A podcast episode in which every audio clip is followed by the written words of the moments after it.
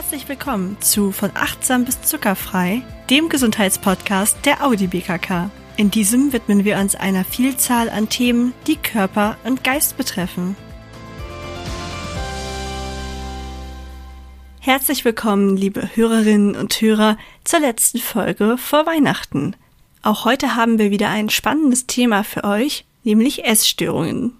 Natürlich können wir das Thema hier nicht in Gänze behandeln, doch wir wollen euch einen ersten Überblick geben, damit ihr anschließend vielleicht für euch oder eine andere Person wisst, was die Anzeichen sind und wo ihr weitere Hilfe bekommen könntet. Für die fachliche Expertise haben wir heute Unterstützung von Frau Caroline Martinovic, die beim Therapienetz Essstörung, kurz TENES, arbeitet und dort als Geschäftsleitung für ambulante Angebote tätig ist. Sie ist Diplom-Sozialpädagogin und hat sich weitergebildet in systemischer Therapie. Hallo Frau Martinovic, wie schön, dass Sie sich vor Weihnachten noch die Zeit nehmen konnten. Herzlich willkommen in unserem Podcast. Ja, vielen Dank, liebe Frau Brühl. Hallo, liebe Hörerinnen und Hörer. Sehr gerne, schön, dass ich heute dabei sein kann. Heute haben wir ja ein ganz wichtiges Thema, nämlich Essstörungen. Und die meisten Menschen hatten ja auch schon mal eine Phase, nehme ich jedenfalls an, in der sie auch unzufrieden mit ihrem Körper waren und da vielleicht etwas dran ändern wollten. Also ich kenne jedenfalls sehr, sehr viele Menschen in meinem Umfeld, die irgendwann mal unzufrieden mit sich waren. Jetzt natürlich die Frage, gerade vielleicht auch so, wenn man eine stressige Phase ist und ich dann zu Nervennahrung greife oder so, ist das dann schon bedenklich, weil auf der anderen Seite zeigen Studien ja auch ganz klar, dass Essstörungen zunehmen. Also ab wann zählt etwas überhaupt als Essstörung? Das ist eine sehr spannende Frage. Also letztendlich haben Sie vollkommen recht. Ich glaube, die meisten Hörerinnen und Hörer haben sich gerade schon so ein bisschen ertappt gefühlt, weil natürlich, es gehört einfach mit dazu, dass wir über Essen oder Nicht-Essen ja in bestimmten Lebenssituationen reagieren. Also manche ähm, reagieren in Stresssituationen oder Belastungssituationen ja dadurch, dass sie äh, mehr essen, dass sie gar nicht mehr aufhören können ähm, zu futtern. Andere berichten, oh nee, wenn ich nervös bin oder belastet bin, bekomme ich gar nichts mehr runter. Und auch so das, was sie schildern, dieses sich mal unwohl fühlen und irgendwie versuchen, ja, aber ein bisschen Essensveränderung, eventuell auch Figur und Gewicht zu beeinflussen, gehört in unseren Zeiten ja fast schon dazu. Und solange das, ich sag mal, noch im Rahmen ist oder eben in so bestimmten besonderen Phasen vorkommt, ja gut, dann ist das einfach so. Tatsächlich zum Problem oder auch von einer Essstörung sprechen wir dann, wenn sich das eben über einen längeren Zeitraum fortsetzt, beziehungsweise auch ganz klar dann, wenn die betroffenen Personen merken, ihr Leben wird dadurch beeinträchtigt und in den meisten Fällen wirklich auch, ja, schlechter ähm, letztendlich dann, wenn ich zum Beispiel merke, oh, ich bin körperlich nicht mehr so fit, ich merke körperliche Einschränkungen, bin vielleicht nicht mehr so leistungsfähig oder habe tatsächlich körperliche Beschwerden. Aber auch wenn das soziale Leben oder ich sage mal das normale Leben sich verändert, ich habe nicht mehr so viel Zeit für meine Freunde, Freundinnen, ich vernachlässige meine Hobbys, ich kann mich in Schule, Ausbildung, Beruf gar nicht mehr so gut konzentrieren, weil sich letztendlich meine gesamten Gedanken, mein Lebensinhalt nur noch um dieses Thema Essen, Nicht-Essen, Figur, Gewicht, Abnehmen, Zunehmen dreht, dann sind wir in der Regel leider schon im Bereich der Essstörungen. Und dann ist so das Entscheidende, merke ich das selber und kann ich noch was verändern? Also in dem Moment, wo ich merke, okay, da beeinträchtigt mich jetzt plötzlich was, was ich so eigentlich gar nicht mehr möchte. Wenn ich es dann noch verändern kann, bin ich wieder auf einem guten Weg raus aus der Erstörung.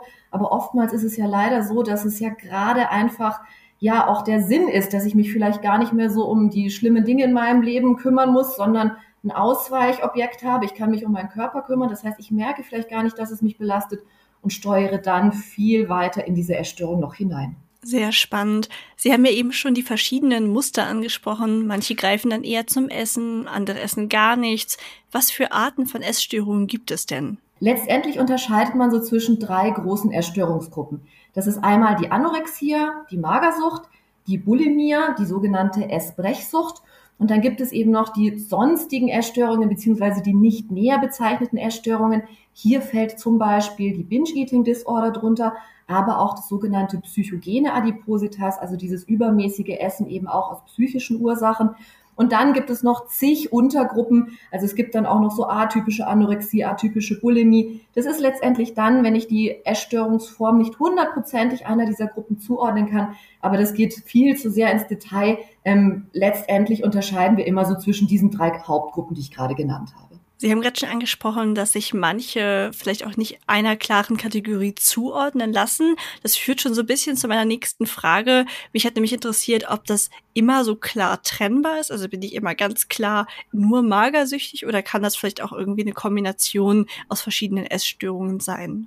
Also eine Kombination eigentlich eher nicht, aber die Übergänge sind fließend. Und das wird in der Fachwelt auch schon ganz lange diskutiert, dass es eigentlich unsinnig ist, dass es da wirklich so unterschiedliche Bezeichnungen gibt, ähm, ob es jetzt eine Magersucht ist oder eine Bulimie. Letztendlich kommt es darauf an, da ist ein Verhalten, das mich selber beeinträchtigt, ähm, mit dem ich ja meine Gesundheit auch ein Stück weit beeinträchtige.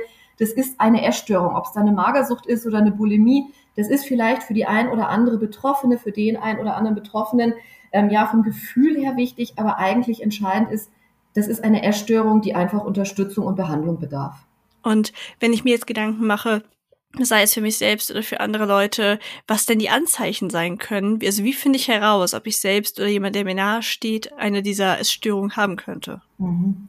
Also ein Merkmal, das man wirklich bei allen Essstörungen merkt, ist, dass die Gedanken wirklich nur noch oder sehr viel um dieses Thema Aussehen, Essen, Abnehmen, Zunehmen kreisen. Also letztendlich der Fokus geht wirklich auf das Äußere, geht auf das Thema Essen gerade wenn wir so im magersuchtsbulimischen Bereich sind, ist den Betroffenen ganz, ganz wichtig, ähm, Körpergewicht zu reduzieren. Also diesem gängigen Schönheitsideal ein Stück näher zu kommen, schlank zu sein, trainiert zu sein, muskulös zu sein. Das heißt, Essverhalten verändert sich dahingehend, dass es ja entweder eingeschränkt wird, dass immer weniger gegessen wird oder nur noch sehr bestimmte Nahrungsmittel, das oftmals auch eingeteilt wird in erlaubte Nahrungsmittel und verbotene dass die ähm, Lebensmittelauswahl sich immer mehr einschränkt. Und das heißt, dass die Betroffenen dann im Zweifel auch immer dünner werden oder wenn dieses Essverhalten schon sehr früh einsetzt, einfach nicht mehr weiter zunehmen, aber eben noch weiter wachsen. Oder aber ja, das ist, wenn wir so im bulimischen Bereich sind, so in Essattacken ähm, mündet, wo die Betroffenen sehr, sehr viel essen und dann eine sogenannte gegensteuernde Maßnahme ergreifen. Ich habe es ja gerade schon gesagt, auch die Betroffenen möchten eigentlich eher ihr Körper in Richtung Schönheitsideal beeinflussen, also eher schlank trainiert sein. Da würde natürlich so ein übermäßiges Essen in Form einer Essattacke dagegen sprechen. Also wird eben eine gegensteuernde Maßnahme ergriffen. Das kann, wie es ja auch schon im Namen steckt, das Erbrechen sein. Das kann aber auch übermäßiger Sport sein. Das kann Hungern sein. Das kann Missbrauch von Medikamenten sein, etc. Also letztendlich alles, was dazu führt, diese Essattacke, dieses übermäßige Essen wieder loszuwerden. Und im Binge-Eating-Bereich oder in der psychogenen Adipositas beobachten wir grundsätzlich, dass es zu einem ähm, gesteigerten Essverhalten kommt. Entweder auch in Form von Essattacken, wo es dann aber keine gegensteuernden Maßnahmen gibt, aber auch so ein permanentes Essen, also so ein ständiges Nebenheressen oder ähm, ein ständiges größeres Portionenessen, als ich es eigentlich vom Hunger- und Sättigungsgefühl her bräuchte.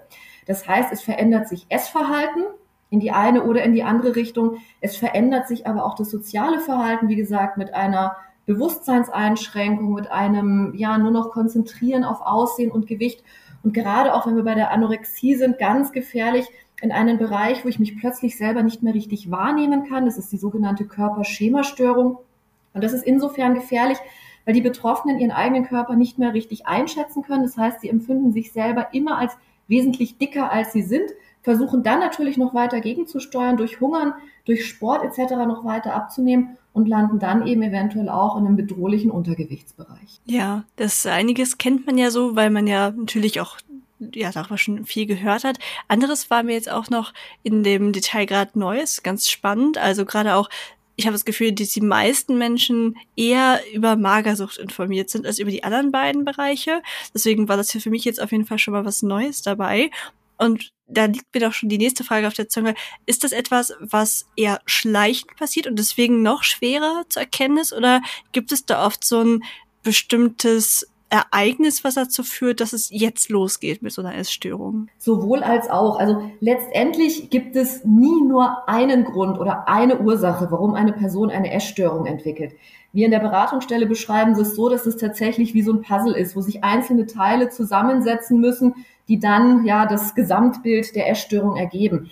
Es gibt schon sehr häufig sozusagen einen Moment, der ja so bildlich das Fass zum Überlaufen bringt. Also so eine Situation, wo es dann vielleicht tatsächlich losgegangen ist. Aber im Zweifel ist es eher schleichend, entwickelt sich beziehungsweise ergibt sich einfach aus der Lebenssituation, den wir hier in der Beratungsstelle im Therapienetz Essstörungen verstehen, eine Essstörung immer als Lösungsversuch. Also irgendwas im Leben läuft nicht so, wie ich das möchte, wie ich es geplant habe und ich muss irgendwie darauf reagieren.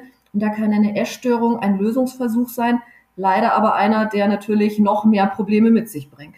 Das heißt, eigentlich wollen die Leute nur quasi selbst wieder die Kontrolle übernehmen. So sehe ich das so gerade richtig? Letztendlich ja. Und genau das ist auch die Krux an der Erstörung, dass ich versuche, Kontrolle in meinem Leben wiederzuerlangen und das vermeintlich übers Essen, über Gewicht, Figur, in Wahrheit aber eigentlich die Erstörung die Kontrolle übernimmt. Denn irgendwann mache ich tatsächlich alles nur noch, was mir diese Essstörung sozusagen einflüstert, eben ich hungere oder ich erbreche oder ich esse viel zu viel. Aber eigentlich, Sie haben vollkommen recht, aus dem Versuch heraus, etwas wieder selbst kontrollieren zu können oder eben Lösungen für eine ausweglose Situation zu finden. Ja, das ist auf jeden Fall sehr spannend. Ich hatte ein Interview mit einer Person gelesen, die mal betroffen war und die gesagt hat, man wehrt sich auch am Anfang so dolle dagegen, wenn dann die Diagnose gestellt ist und andere einem das dann in Anführungszeichen wegnehmen wollen. Also man richtet sich ja auch so ein in seiner Essstörung und hat eben dann die Kontrolle vielleicht in diesem Bereich über sein Leben, diese vermeintliche Kontrolle und dass man deswegen gar nicht unbedingt positiv reagiert, wenn dann jemand mit Hilfsangeboten um die Ecke kommt. Deswegen stelle ich mir das auch gar nicht so einfach vor. Wie ist das denn bei Ihnen, wenn jetzt jemand auf Sie zukommt? Geht das dann meistens von den Patientinnen und Patienten selbst aus oder ist es das Umfeld? Also in den allermeisten Fällen kommen die Betroffenen tatsächlich aus eigenem Antrieb, weil sie einfach an einem Punkt sind, wo sie merken, hm, ja, auf der einen Seite ist dieses Essproblem eine Lösung oder auf der einen Seite habe ich vermeintlich das Gefühl, etwas kontrollieren zu können, aber eben doch irgendwann merken, nee, es kippt oder einfach, wie ich es vorhin auch schon erwähnt habe, körperlich merken, dass es ihnen nicht mehr gut geht. Es gibt aber auch die Fälle, und das ist dann gerade bei den Jüngeren, wo vielleicht erstmal tatsächlich die Eltern das Gespräch mit uns suchen oder Partner, Partnerinnen, Schulfreunde, Freundinnen, die einfach schon merken, Mensch, mit meiner Freundin, mit meiner Tochter, mit meinem Sohn stimmt irgendwas nicht, aber der oder die Betroffene kann das noch gar nicht so richtig benennen oder wie Sie es gerade auch sehr schön geschildert haben. Wenn wir davon ausgehen, dass so eine Essstörung ein Lösungsversuch ist, dann ist es natürlich erstmal auch total bedrohlich, wenn plötzlich jemand von außen kommt und sagt, hey, ich will dir das wegnehmen, du darfst so nicht mehr weitermachen, weil du dadurch vielleicht äh, krank wirst oder weil du deine ähm, Figur etc. kaputt machst.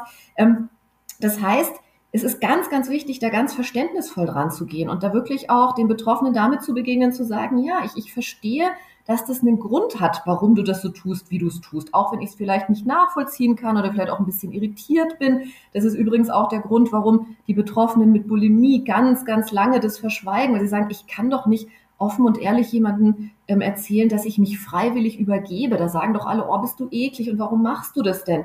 Und das Entscheidende ist ja, das machen die Betroffenen ja auch eben aus einem Grund. Unser deutsches, äh, unsere deutsche Sprache ist ja da auch sehr bildlich und man hat ja auch das Sprichwort so, ähm, eine Situation zum Kotzen zu finden. Ja, Betroffene von Bulimie leben in einer Situation, in einem Umfeld, wo es wortwörtlich gerade zum Kotzen ist, wo sie für sich eben dadurch eine Möglichkeit gefunden haben, mit Stress, Kummer etc. umzugehen. Und das darf ich nicht einfach wegnehmen. Es geht darum, gemeinsam dann zu überlegen, was gibt es denn für Alternativen? Wie kann ich denn anders mit diesen Problemen umgehen? Und sich ganz langsam daran zu tasten, dass die Betroffenen dann für sich auch irgendwann freiwillig und eigenmotiviert sein können, ja, ich möchte was Neues ausprobieren. Ja, würden Sie denn dann Betroffenen genau das sagen oder haben Sie vielleicht noch irgendeinen Beispiel oder so, was Sie denen manchmal an die Hand geben können, damit man sich so ein bisschen in diese Gedankenwelt einer Person mit Essstörung hineinversetzen kann, weil auch die Interviews, die Artikel, die ich jetzt als Vorbereitung gelesen habe, da war immer wieder das Problem, dass die Betroffenen einfach nicht verstehen konnten, warum man überhaupt so denkt und warum das so ein Riesending im Kopf ist. Die sagen einfach, dann ess doch einfach wieder. Und so ist, also einfach ist es ja nun mal nicht. Nee, leider nicht. Wenn es so einfach wäre, dann äh, bräuchte es so Anlaufstellen wie uns nicht und auch diese ganze therapeutische Unterstützung. Denn letztendlich eben es geht nicht ums Essen. Das Essen ist sozusagen nur das Symptom. Das Essen ist nur die, die Möglichkeit, über die ich eben versuche, Emotionen zu regulieren. Also letztendlich ist ja tatsächlich das Phänomen, das dahinter steckt, zum Beispiel bei der Magersucht, wenn ich nichts mehr esse, wenn ich so ins Untergewicht äh, komme, dass ja der Körper sozusagen gar nicht mehr in der Lage ist, Leistung im vollen Umfang zu erbringen. Das heißt auch ähm, ähm, der Kopf, der Geist sozusagen können sich gar nicht mehr so gut konzentrieren. Das heißt im Umkehrschluss aber auch, die ganzen Sachen, die mich belasten, über die ich mir vielleicht Gedanken machen müsste, dafür habe ich gar nicht mehr die Kraft sozusagen. Das, das geht alles so ein bisschen, ja, so, wird so verschwommen, beziehungsweise ich kann mich einfach auf was anderes konzentrieren. Also ich konzentriere mich einfach nur noch darauf, wie ich weiter abnehmen kann und muss mich mit dem ganzen anderen Negativen gar nicht mehr beschäftigen. Oder wie ich es gerade auch schon angedeutet habe bei der Bulimie, ich kann sozusagen erstmal mit der Essattacke, mit diesem übermäßigen Essen, ja, meinen ganzen Kummer, meine ganzen Sorgen wie unter so einem Essensberg begraben. Also letztendlich das, was wir in Ihrer Eingangsfrage schon geschildert haben, was im Kleinen ganz, ganz viele von uns kennen. Essen tröstet, Essen lenkt ab, Essen beruhigt. Das ist das, was ich dann sozusagen in einer Essattacke für mich nutzbar mache und dann aber durch die gegensteuernde Maßnahme das auch nochmal sozusagen äh, weiter verschärfe, dadurch, dass ich vielleicht durch Erbrechen oder übermäßigen Sport einfach auch die Möglichkeit für mich sehe, Druck, Spannung etc. abzuladen oder auch eben gibt ja äh, auch ein weiteres Sprichwort, wenn ich das zitieren darf, jemandem seine Sorgen vor die Füße kotzen. Heißt ja eigentlich verbal sich auskotzen. Also das heißt, mit jemandem drüber sprechen, dass es mir nicht gut geht, dass ich Sorgen habe. Wenn ich das aber nicht kann, weil vielleicht niemand da ist oder weil ich glaube, mir würde niemand zuhören und mich würde niemand ernst nehmen, dann suche ich mir einen anderen Weg, wie ich das tun kann. Also das heißt letztendlich, es geht immer darum, Gefühle, Emotionen, die ich nicht anders ausdrücken kann, über Essen oder Nicht-Essen zu regulieren. Und dabei ist aber, wie gesagt, das Essen oder Nicht-Essen eigentlich nur die Methode. Es geht nicht um tatsächlich das Essen. Ja, das war auf jeden Fall sehr eindrücklich, dass man, jetzt habe ich auch ein bisschen mehr verstanden, dass es so ist wie bei Symptomen, dass ich einfach, wenn ich meine Kopfschmerztablette einwerfe, dann ist vielleicht in dem Moment der Schmerz weg, aber definitiv nicht die Ursache. Und ganz genauso genau, ist es dann genau. da ja genau. auch. Ja. ja, ja, sehr spannend. Wie ist das denn? Sie hatten vorhin schon angesprochen, dass manche auch ja sehr junge Menschen betroffen sind. Gibt es ein Alter, in dem das in der Regel anfängt? Mhm. Also problematisches Essverhalten oder auffälliges Essverhalten kann man tatsächlich teilweise auch schon bei Kleinkindern beobachten. Wir haben es heute schon mehrfach gesagt, Essen ist einfach eine Möglichkeit, auf Belastung zu reagieren, ähm, wenn es irgendwo ja Probleme gibt und es erleben ja auch schon ganz kleine, wenn es zu Hause vielleicht irgendwie Streit und Stress in der Familie gibt oder irgendwelche Konflikte da sind, dass ja auch kleinere Kinder dann schon ein auffälliges Essverhalten entwickeln können. So tatsächlich, wenn wir jetzt im Essstörungsbereich sind, also von Magersucht, Bulimie etc. sprechen, sind wir ja bei einem Alter, wo wir sagen, so ab leider zehn, ja zwölf kann das tatsächlich schon losgehen. Das heißt auch schon ähm, sehr junge ähm, Jugendliche oder teilweise auch Kinder sind eben schon betroffen von dieser Idee, Gewicht, Körper, Aussehen kontrollieren zu müssen. Ähm, und dann gibt es aber eigentlich keine Grenze nach oben. Also das heißt, eine Essstörung kann letztendlich auch in jeder Lebensphase auftreten. Haben Sie das Gefühl, dass die sozialen Medien das nochmal verstärken? Auf alle Fälle. Leider ganz klar. Also die sozialen Medien gerade ja mit diesem einmal Schönheitsideal, das da propagiert wird oder beziehungsweise erstmal so mit dieser Idee aus den sozialen Medien, Aussehen ist das Wichtigste auf der ganzen Welt. Es gibt nichts Wichtigeres, als irgendwie gut auszusehen oder sich permanent um das eigene Aussehen zu kümmern und dann natürlich auch noch sozusagen so diktiert wird, und was ist denn gutes Aussehen? Also es ist ja bei den Frauen und Mädchen sehr oft dieses sehr schlanke, ähm, wobei mittlerweile durchaus auch schlank und äh, trainiert muskulös in Kombination. Und bei den Jungs und Männern ja tatsächlich auch eben dieses muskulöse Bild. Das heißt, da wird etwas geprägt, ja, was eigentlich, so wie es uns in den Medien dargestellt wird, ähm, von den aller, allerwenigsten erreicht wird, es aber behauptet wird, nur wenn wir so aussehen, wenn wir diesem Ideal entsprechen, könnten wir ähm, erfolgreich sein, wären wir beliebt, was natürlich völliger Humbug ist, aber einen massiven Druck ausübt. Auf jeden Fall. Das kenne ich aus meiner Kindheit und Jugend auch noch sehr. Also das ist wirklich massiv, was da für ein Druck aufgebaut werden kann. Damals waren es dann vielleicht noch nicht unbedingt Instagram und Co., sondern welche Fernsehformate, aber der Effekt ist ja letztlich der gleiche. Und ich glaube, im Internet ist es fast noch gefährlicher, äh, ist es noch gefährlicher, weil es so greifbar wirkt. Es ist ja eben das Mädchen von nebenan, könnte es jedenfalls sein. Und im Fernsehen hatte ich da immer noch so einen gewissen Abstand zu. Also ich glaube auch, das ist gar nicht so einfach, aber haben Sie denn da auch vielleicht eine Empfehlung, wie man die sozialen Medien ein bisschen vorsichtiger konsumieren kann oder wie man sie auf eine Weise nutzt, die einem gut tut? Ja, das ist eine ganz schwierige Frage. Ich denke, dass das Wichtigste ist, sich wirklich bewusst zu machen, dass es da in erster Linie um Unterhaltung geht. Also letztendlich das, was Sie gerade auch beschrieben haben. Früher war das halt irgendwie eine Schauspielerin oder ein Model, das ich irgendwie vielleicht mal in der Zeitschrift gesehen habe oder im Fernsehen. Und da war es klar, das hat wenig mit meiner eigenen Lebenssituation zu tun. Jetzt ist es ja vielleicht sogar die Schulfreundin oder irgendwie das Mädchen zwei Klassen über mir, ähm, der Junge in der Parallelklasse, der plötzlich vermeintlich ja so ein ganz tolles Leben führt. Und ich denke, das Wichtige und das Entscheidende ist, sich das bewusst zu machen, sagen, das ist das ist Schein, da wird ganz viel inszeniert, da wird ganz viel auch nachgeholfen und die meisten kennen das ja eigentlich auch selber. Also viele nutzen ja zum Beispiel auch irgendwelche Programme zum Retuschieren ihrer eigenen Fotos, ihrer eigenen Videos.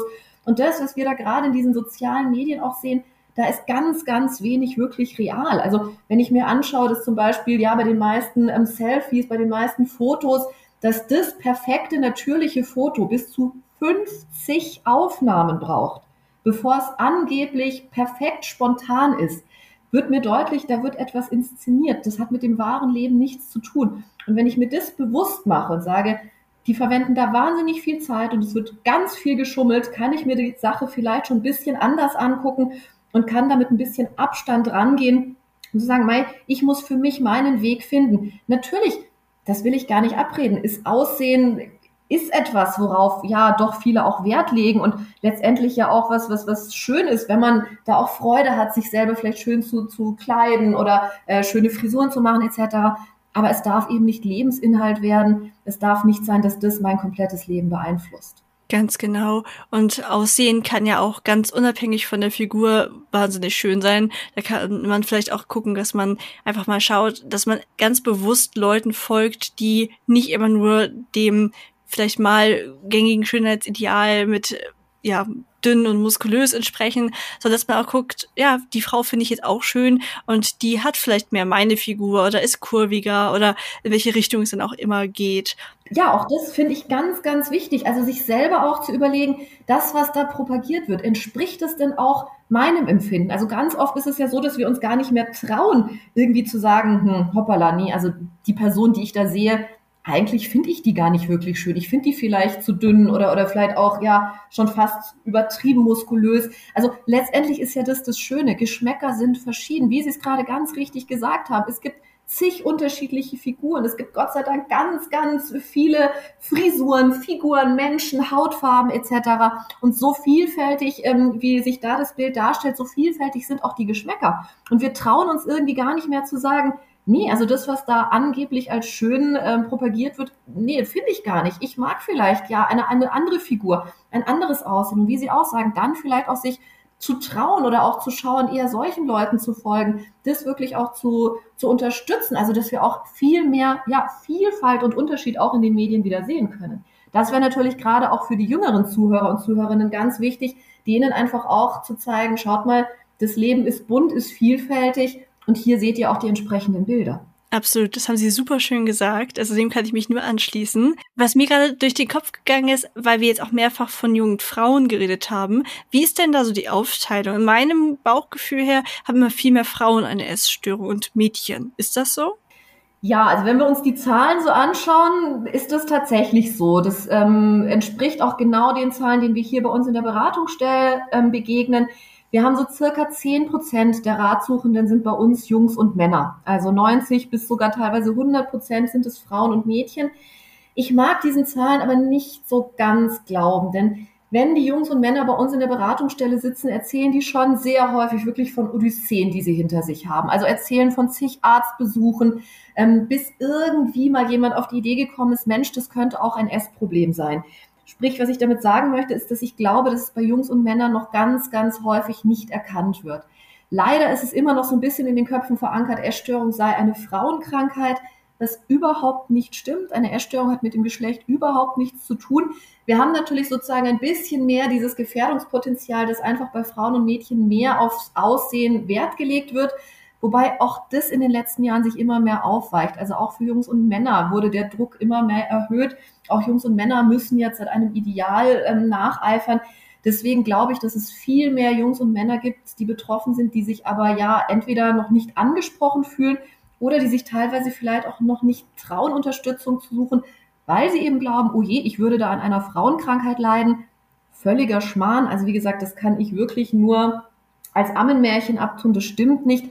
Und vielleicht auch, ja, sich scheuen, erst recht noch Unterstützung zu holen. Und auch da kann ich wirklich nur appellieren, eine Essstörung ist nichts, wofür man sich schämen müsste. Es ist aber leider auch nichts, was man alleine in den Griff kriegt. Deswegen Unterstützung ist ganz, ganz wichtig und es ist ganz toll. Ich ziehe da wirklich immer noch meinen Hut vor jeder Person, die da zu uns in die Beratungsstelle kommt, um Unterstützung bittet. Und das ist ein absolutes Zeichen von Stärke. Es ist ein Zeichen, dass man sich selber ernst nimmt. Also von daher wirklich der Appell, sich die Unterstützung zu holen, nicht aus Schwäche, sondern aus absoluter Stärke heraus. Ja, das kann ich absolut unterschreiben. Also ich könnte mir auch gut vorstellen, dass die Dunkelziffer da bei Jungs und Männern auf jeden Fall noch größer ist, als man denkt, einfach weil es so viele Gründe gibt, wie Sie auch gesagt haben, dass es noch nicht so üblich ist, dass man das dann sagt, dass es diagnostiziert wird. Also da wette ich auch, dass durch den offeneren Umgang mit dem Thema, da stimmt sich das auch noch weiter entwickeln wird, dass es einfach irgendwann normaler wird, auch für Jungs und Männer, dass sie das dann sagen können. Und deswegen, an alle, die das gerade hören, bitte auch bei den Jungs und Männern genau hinsehen. Und weil Sie gerade die Therapie schon angesprochen haben. Wie ist das denn, wenn ich den Verdacht habe, vielleicht jetzt auch gerade erstmal bei jemandem in meinem Umfeld, wie mache ich das denn, dass ich die Person nicht sofort verschrecke? Weil ich mein, hätte jetzt sofort Angst, dass ich irgendwas anspreche und die Person dann so ablockt, dass ich ihr Vertrauen verliere und ich ihr gar nicht mehr helfen kann. Wie gehe ich denn davor? Das ist ganz richtig, so wie Sie das schildern. Und das ist leider auch der Grund, warum viele sich nicht trauen, die betroffenen Personen anzusprechen. Und das möchte ich aber gleich vorneweg nochmal dazu sagen. Wenn ich den Verdacht habe, dass jemand aus meinem Umfeld eine Essstörung hat, dann bitte ansprechen. Das ist ganz, ganz wichtig, denn ich habe es eingangs schon gesagt, manchmal haben die Betroffenen für sich noch gar nicht selber gemerkt, dass es tatsächlich ein Essproblem ist, unter dem sie da leiden. Umso wichtiger ist, dass von außen sozusagen der Blick drauf gewandt wird und aber, und da bin ich auch gleich sozusagen bei meiner Empfehlung, dass es mit Verständnis aufgenommen wird. Also das heißt, wenn ich die Person anspreche, ist es ganz, ganz wichtig, das erstmal in einem geschützten und ruhigen Rahmen zu machen, also unter vier Augen, dass das niemand anders mitbekommt, dass man wirklich in Ruhe sprechen kann. Denn es ist ein schambesetztes Thema, das sollten nicht alle mitkriegen. Das heißt, ich muss mir einen ruhigen Ort ähm, suchen, wo ich das ganz ähm, besonnen ansprechen kann.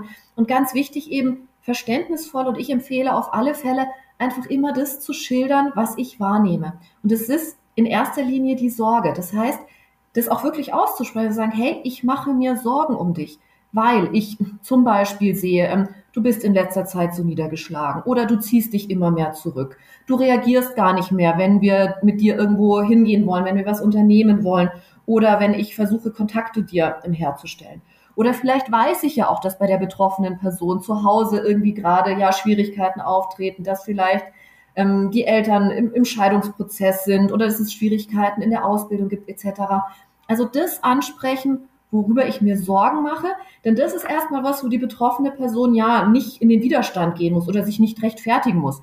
Das Schlimmste, was mir da passieren kann, ist, dass die betroffene Person sagt, ja, du hast vielleicht recht, aber nee, so schlimm ist es nicht.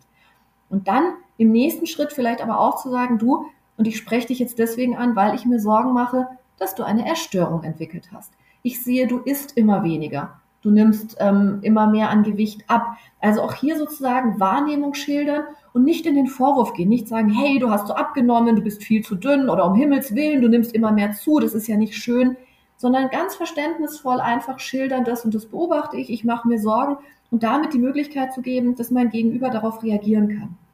Ich möchte sie nicht anlügen. Klar, die meisten werden wahrscheinlich darauf reagieren, dass sie doch erstmal alles abstreiten, dass ähm, ja äh, runterreden und sagen, nee, so schlimm ist es nicht und nee, das bildest du dir noch alles ein. Das ist aber auch völlig okay für die erste Reaktion. Denn wir müssen uns überlegen, da wurde vielleicht etwas angesprochen, wofür sich die betroffene Person schämt oder was ihr selber noch nicht so bewusst ist. Das heißt, es erstmal abzuleugnen ist gar nicht so dramatisch. Und dann einfach zu sagen, okay, ich spreche dich in ein paar Tagen nochmal drauf an. Lassen wir das erstmal einfach sacken und dann schauen wir mal, ob du vielleicht doch bereit bist, weiter drüber zu sprechen. Ja, alles klar.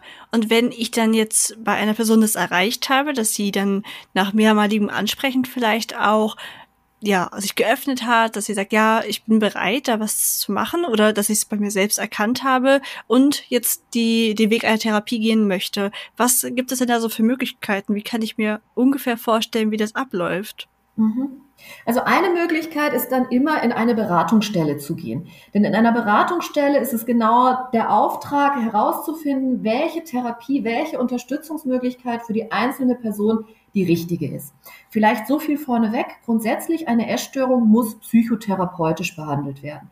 Das heißt, es ist wichtig, in einer Psychotherapie genau diese Dynamiken herauszufinden. Warum ist denn die Essstörung da? Was für Probleme gibt es? Ähm, eben zu schauen, wie kann ich sie vielleicht anders lösen, was kann ich anders machen für andere Methoden, für andere Herangehensweisen etc.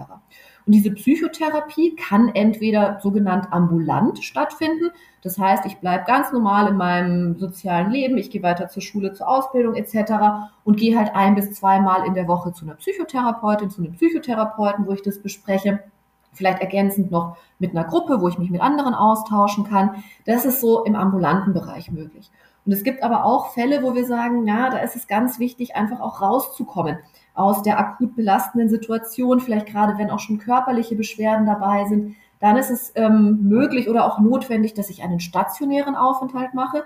Das heißt, dass ich in eine Fachklinik gehe, wo ich eben auch Psychotherapie bekomme, aber natürlich zum Beispiel auch das Essen ganz anders unterstützt und begleitet werden kann. Und es gibt aber auch so eine Mischform. Das sind zum Beispiel auch unsere therapeutischen Wohngruppen im Therapienetz, wo Schule, Ausbildung etc. weiter laufen kann, die betroffenen Personen aber bei uns in der Wohngruppe leben, das heißt auch ganz intensiv therapeutische Unterstützung bekommen, Unterstützung auf der sozialpädagogischen Ebene und auf der ernährungstherapeutischen Ebene und das aber verknüpfen können mit dem normalen Leben in Schule, Ausbildung etc. Das heißt so ja, so viel Unterstützung wie notwendig in einem so weitgehend normalen Umfeld. Ja, das heißt, da kann man wirklich ganz individuell schauen, was sind die Bedürfnisse und wie können wir jetzt gemeinsam eine Lösung finden. Das ist sehr schön, finde ich. Absolut. Das ist auch wirklich notwendig, weil was für die eine Person total hilfreich sein kann, ist für die andere vielleicht gar nicht das, was sie in dem Moment braucht. Und deswegen ist es ganz wichtig, individuell einfach zu schauen und sich im Zweifel da auch eben gut beraten zu lassen und gemeinsam die Passform, die genau für mich zugeschnitten ist, dann zu finden. Hm. Ja, das klingt logisch. Ich habe gelesen, dass Essstörungen auch häufig mit anderen Krankheiten, wie zum Beispiel Depressionen, einhergehen. Haben Sie das auch beobachten können? Ist das wirklich so? Das ist so. Ähm, es ist fast so, dass ich sagen würde, es sind die wenigsten Fälle, wo die Betroffenen nur noch eine Essstörungsdiagnose haben. Ganz häufig sind da einfach noch andere ähm, Komorbiditäten, Krankheiten eben mit dabei. Sie haben jetzt gerade die Depression angesprochen, das sehen wir sehr, sehr häufig. Und da ist dann auch mal so ein bisschen die Frage nach Henne und Ei. Weil das Gemeine sozusagen an der Situation ist, dass ja zum Beispiel eine Depression mit als eine Begleiterscheinung einen Appetitverlust mitbringt und andersrum sozusagen Patienten, Patientinnen, die im Untergewicht sind, ja eher so eine niedergedrückte Stimmung ähm, entwickeln, weil es für den Körper natürlich sehr viel energieschonender ist, ich sag mal lethargischer auf der Couch zu liegen als hier voller Power, voller Energie durchs Leben zu ziehen. Das heißt also, oftmals bedingen sich diese Komorbiditäten, diese Erkrankungen auch noch gegenseitig. Und deswegen ist es ganz, ganz wichtig, die dann einfach auch gemeinsam anzugucken. Also dann nicht zu versuchen, nur die Essstörung zu behandeln oder nur die Depression zu behandeln, sondern einfach beides mit auf dem Schirm zu haben, sich bei beiden Themen anzugucken, wie beeinflusst es das Leben und was gibt es da für gute Lösungsstrategien. Letztendlich, der Weg bleibt der gleich über eine gute Therapie und es macht die Sache vielleicht ja ein bisschen komplizierter, aber es ist auch möglich, auch diese Komorbidität und die Essstörung zu überwinden. Da lohnt es auf alle Fälle, sich Unterstützung zu holen. Alles klar. Ich finde, da haben wir doch jetzt einen ziemlich guten ersten Überblick über das Thema gegeben und wissen jetzt, okay, im betreffenden Fall sollte ich mich dann weiter informieren. Gibt es irgendwas, wo Sie finden, das ist gerade noch zu kurz gekommen? Ja, was ich vielleicht noch erwähnen möchte, also gerade weil ich ja so appelliert habe, wenn Sie, wenn ihr irgendjemanden kennt, ähm, sprecht die Person an. Wenn man sich da Gedanken macht und sagt, ah, aber irgendwie, ich bin mir unsicher. Beratungsstellen sind auch für Angehörige.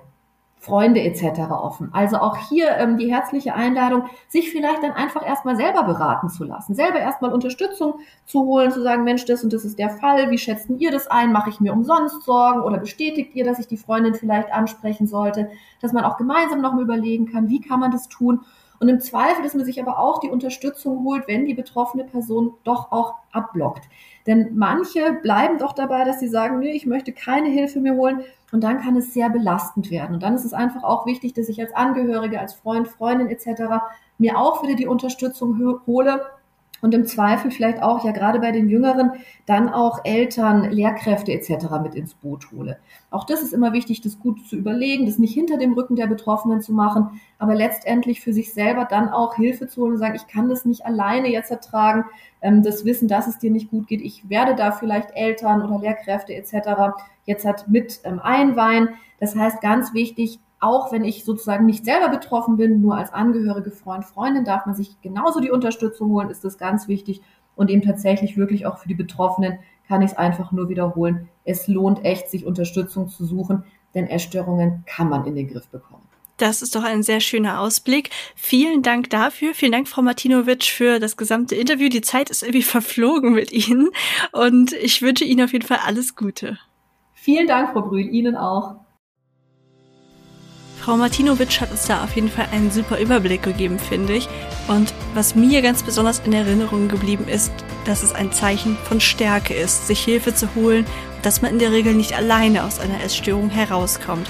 Dieser Podcast verabschiedet sich jetzt in eine kleine Winterpause und im Februar 2022 geht's dann wie gewohnt mit vielen spannenden Themen weiter. Abonniert doch den Kanal, um nichts zu verpassen. Euch eine schöne Weihnachtszeit und einen guten Rutsch.